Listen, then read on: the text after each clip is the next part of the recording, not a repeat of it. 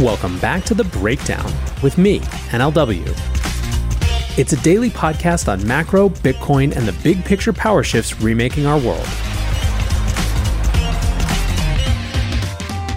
What's going on, guys? Well, ask and ye shall receive, I guess. It is Tuesday, June 6th, and we are talking about the SEC going after Binance and now Coinbase as well.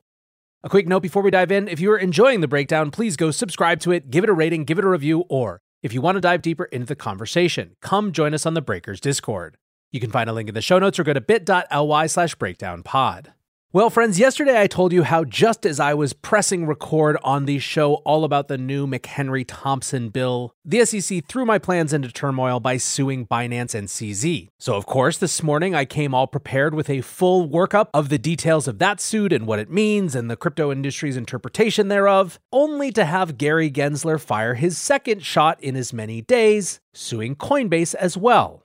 Now, the simple fact of the matter is that I have not had a chance yet to dig fully into the Coinbase suit, although the first interpretations from many of the crypto legal minds that I trust seem to think that there are some pretty significant differences between the two suits. That said, they're still alleging a lot of the same things in terms of what assets they say are securities. And of course, it still amounts to the SEC going after the biggest global exchange and the most well known US exchange inside of one week. The Blockchain Association's Jake Chervinsky summed it up this way I often think of a line Matt Levine wrote last September about SEC Chair Gary Gensler. His message is basically I should be the main regulator of crypto. And as the main regulator, my plan is mostly to ban it. Forget regulation by enforcement. This SEC wants a ban by enforcement. So today we are going to dig into the details of the Binance suit as planned. And then tomorrow we will do a larger workup of the Coinbase suit and what it all means put together. So let's start with Binance. The SEC's lawsuit, announced yesterday, alleges that Binance International, Binance US, and Binance CEO CZ have violated securities laws by failing to register with the regulator and for offering unregistered securities for sale. Each company is alleged to have failed to register as an exchange, a broker dealer, and a clearing agency. The sale of unregistered securities relates to a range of Binance products, including BNB, Binance's exchange token, BUSD, Binance's stablecoin, Simple Earn, as well as BNB Vault, the exchange's two yield generating accounts, and finally, Binance's hosted staking program, which supports a wide range of proof of stake assets. The lawsuit also alleges that 10 independent cryptos are securities, including large market cap tokens Solana, Cardano, Polygon's Matic, and Cosmos's Atom. Now, CZ was named personally in the lawsuit under the legal theory that he is a quote control person relative to both Binance International and Binance US. The SEC alleges that CZ had functional control over both platforms and is therefore liable for their breaches of securities law. Now, the lawsuit weighs in at a hefty 136 pages, with 38 pages dedicated to analysis of why the various independent tokens ought to be categorized as securities. Ryan Selkis, the co founder at Messari, wrote Advocating for crypto is very hard sometimes. Zero days since last incident. Gabe Shapiro wrote Today's been a really long week in crypto law. Now, the SEC did not mince words in their press release with Chair Gary Gensler explaining the severity of the accusations clearly. Throughout 13 charges, he said, we allege that Zhao and Binance entities engaged in an extensive web of deception, conflicts of interest, lack of disclosure, and calculated evasion of the law. As alleged, Zhao and Binance misled investors about their risk controls and corrupted trading volumes while actively concealing who was operating the platform, the manipulative trading of its affiliated market maker, and even where and with whom investor funds and crypto assets were custodied. They attempted to evade U.S. securities laws by announcing sham controls that they disregarded behind the scenes so that they could keep high value U.S. customers on their platform. Gurbir Grewal, the director of the SEC's enforcement division, added his own terse words. The entities not only knew the rules of the road, but they also consciously chose to evade them and put their customers and investors at risk, all in an effort to maximize their own profits.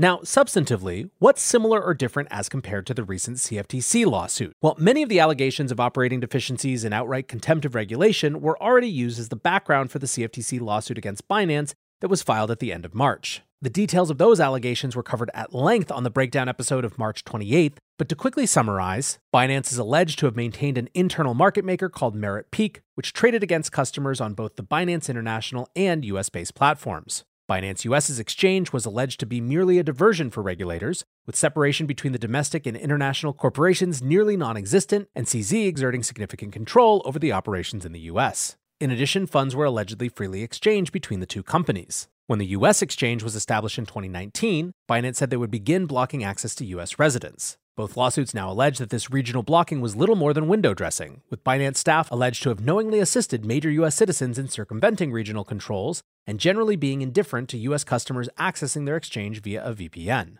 This part is particularly important as it's the legal argument which allows the regulators to assert jurisdiction over Binance International and not just the domestic exchange. Now, it's worth noting that these are still allegations leveled by the regulator, but the evidence presented includes excerpts from numerous internal chat logs, which paint a pretty grim picture of Binance's attitude towards compliance. Now, when it comes to what's new in this suit, a ton of words have been spilled around some of the evidence, including further chat logs and testimony from former Binance US CEOs. One of the most seemingly damning quotes is attributed to the Binance chief compliance officer from 2018, who wrote, We are operating as a unlicensed securities exchange in the USA, bro. This quote is being literally plastered all over the SEC's social media accounts, which really drives home the idea that the SEC is not only conducting an enforcement campaign, but also a PR campaign to be seen as a tough regulator for the industry. Now, of course, as there always is, there is important context. While no matter what, it was incredibly stupid to write this down, the CCO in this particular instance wasn't representing his own thoughts, he was parodying the SEC view. Crypto developer Lawrence Day wrote, very funny to see a federal agency devolving into TikTok level screen grabs for their regulation by enforcement. This quote is paraphrasing the SEC's view at the time, and they all know this. I hate jumping to Binance's defense for this, I'm one of their biggest haters. David Morris from Coindesk wrote something similar, saying, This quote is going around, and I just want to point out what's going on here. A Binance employee adopted the SEC's worldview, repeated it, then that became evidence against Binance. That same CCO is also quoted as saying, We do not want Binance.com to be regulated ever. On the surface, we cannot be seen to have US users, but in reality, we should get them through other creative means. In the lawsuit, CZ is also quoted saying that the goal was, quote, to reduce the losses to ourselves and at the same time to make the US regulatory authorities not trouble us. Now, one big difference is that unlike the CFTC lawsuit, this time around we have quotes attributed to the two previous CEOs of Binance US, which was incorporated as BAM Trading. Both Catherine Coley and Brian Brooks appear to have provided extensive testimony to the SEC in support of this lawsuit and have revealed a lot about what went on at the domestic exchange. Investor Adam Cochran wrote The SEC had the past two CEOs of Binance US, Cooley and Brooks, both testify. I believe the SEC overreaches in bad cases in this space due to a political agenda, but this isn't one of those. This time, they brought receipts. Coley, who presided over the US platform from its launch until May 2021, is paraphrased as saying that CZ's controls felt like quote unquote shackles that often prevented employees from understanding and freely conducting the business of running and operating the US exchange. The situation was so bad that by November 2020, she said that her quote, entire team feels like it had been duped into being a puppet. When Brooks took over as CEO, he claims to have said the links between the US and international platforms was a problem and insisted that control over domestic data and technology needed to be transferred to the US company. Now, Brooks remained in that position for only three months, leaving after it became clear that he was being overruled on the transfer of operations by CZ. He testified in the lawsuit that, quote, what became clear to me at a certain point was CZ was the CEO of BAM Trading, not me. All of the things that we had previously agreed and had worked on for 80 days were suddenly repudiated with no further discussion. And on that day, I realized, huh, I'm not actually the one running this company, and the mission that I believed I signed up for isn't the mission. As soon as I realized that, I left. Although the lack of financial controls between Binance US and the international entity had previously been discussed in news articles and in the CFTC lawsuit, Coley's testimony gave even more details. She testified that in June 2020, she was alerted by a trust company that worked with Binance US that their internal transfers had increased from around 10 million to 1.5 billion per day. Coley said that she had no means to verify the transactions as she lacked appropriate account access. In December 2020, 17 million was transferred from Binance US to Merit Peak, the international market maker. Coley only discovered the nature of the transaction after asking employees at Binance International and was quoted as saying, Thanks, helpful. Just had to get explanation anytime someone breaking our limits with massive withdrawals. I have to ask, where you get that kind of money and where is it going? I'm on a wild goose chase to make sure we have knowledge of where 17 million is moving around. Now, transfers of cash between Binance US and the international exchange are one thing, but the SEC lawsuit extends the allegation to actual controls over customer assets. The lawsuit alleges that, quote, Binance had sufficient control to manage and authorize the transfer of crypto assets, including between various omnibus wallets, without the need for any authorization from Binance US. The SEC claimed that that arrangement put US customers at risk because it gave CZ and Binance effectively free rein. The SEC alleged that customer assets were commingled and diverted, quote, in ways that properly registered brokers, dealers, exchanges, and clearing agencies would not have been able to do.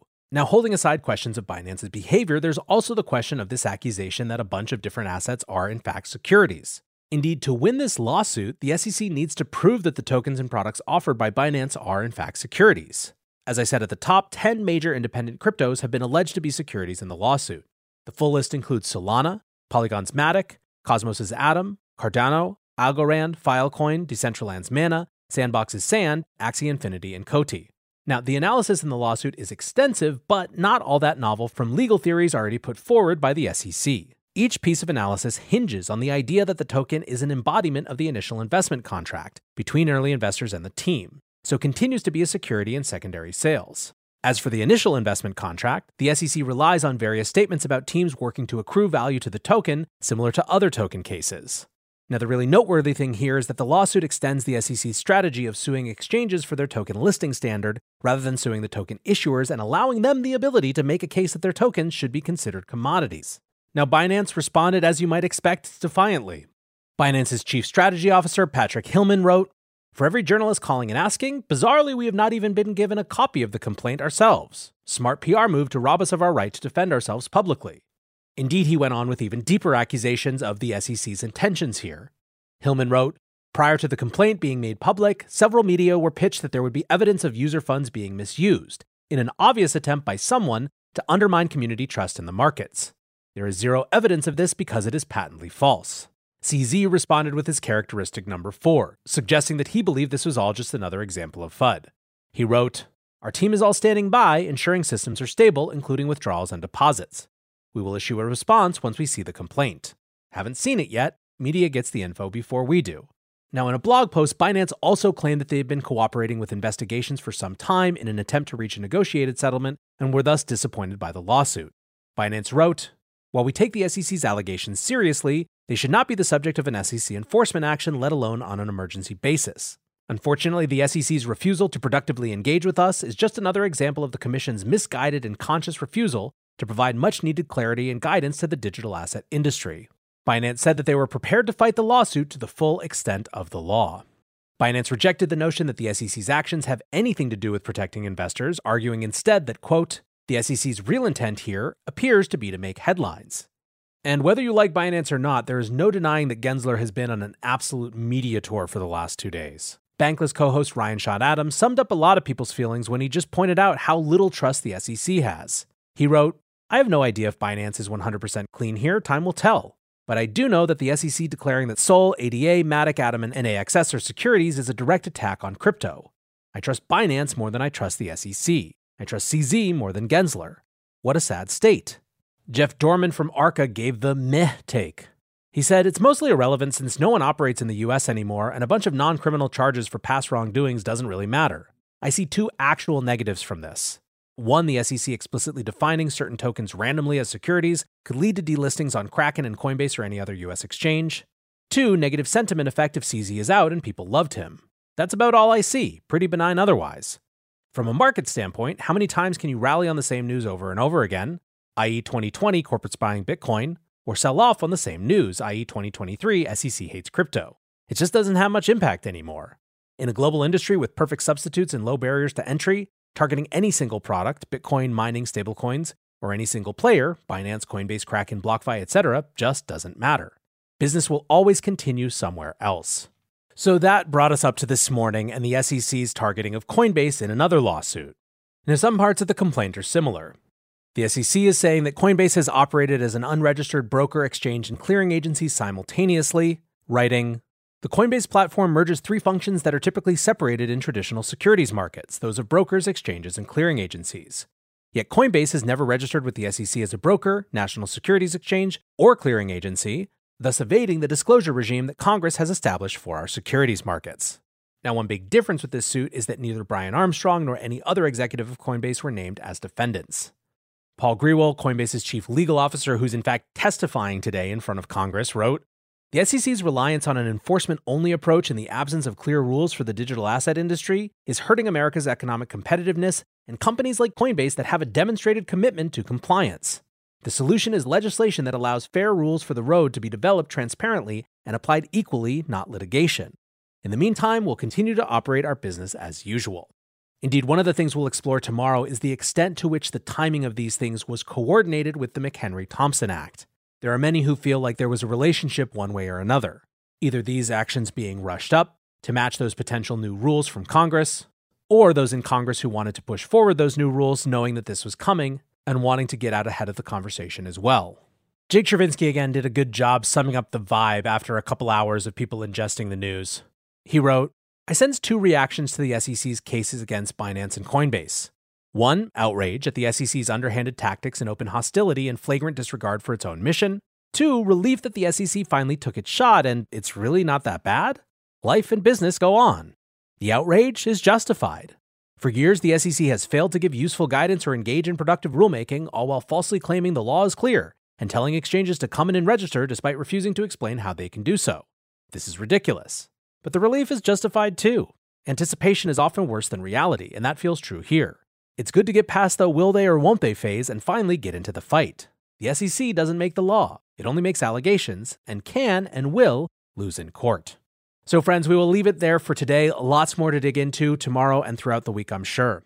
And by the way, if you want to get a little bit more involved in this fight in a practical way, check out joindfa.org. The Digital Freedom Alliance is a new coordinated grassroots movement of crypto advocates to be a political and economic force and was just announced by Ryan Selkis from Messari. More on that later this week as well. Until tomorrow, be safe and take care of each other. Peace.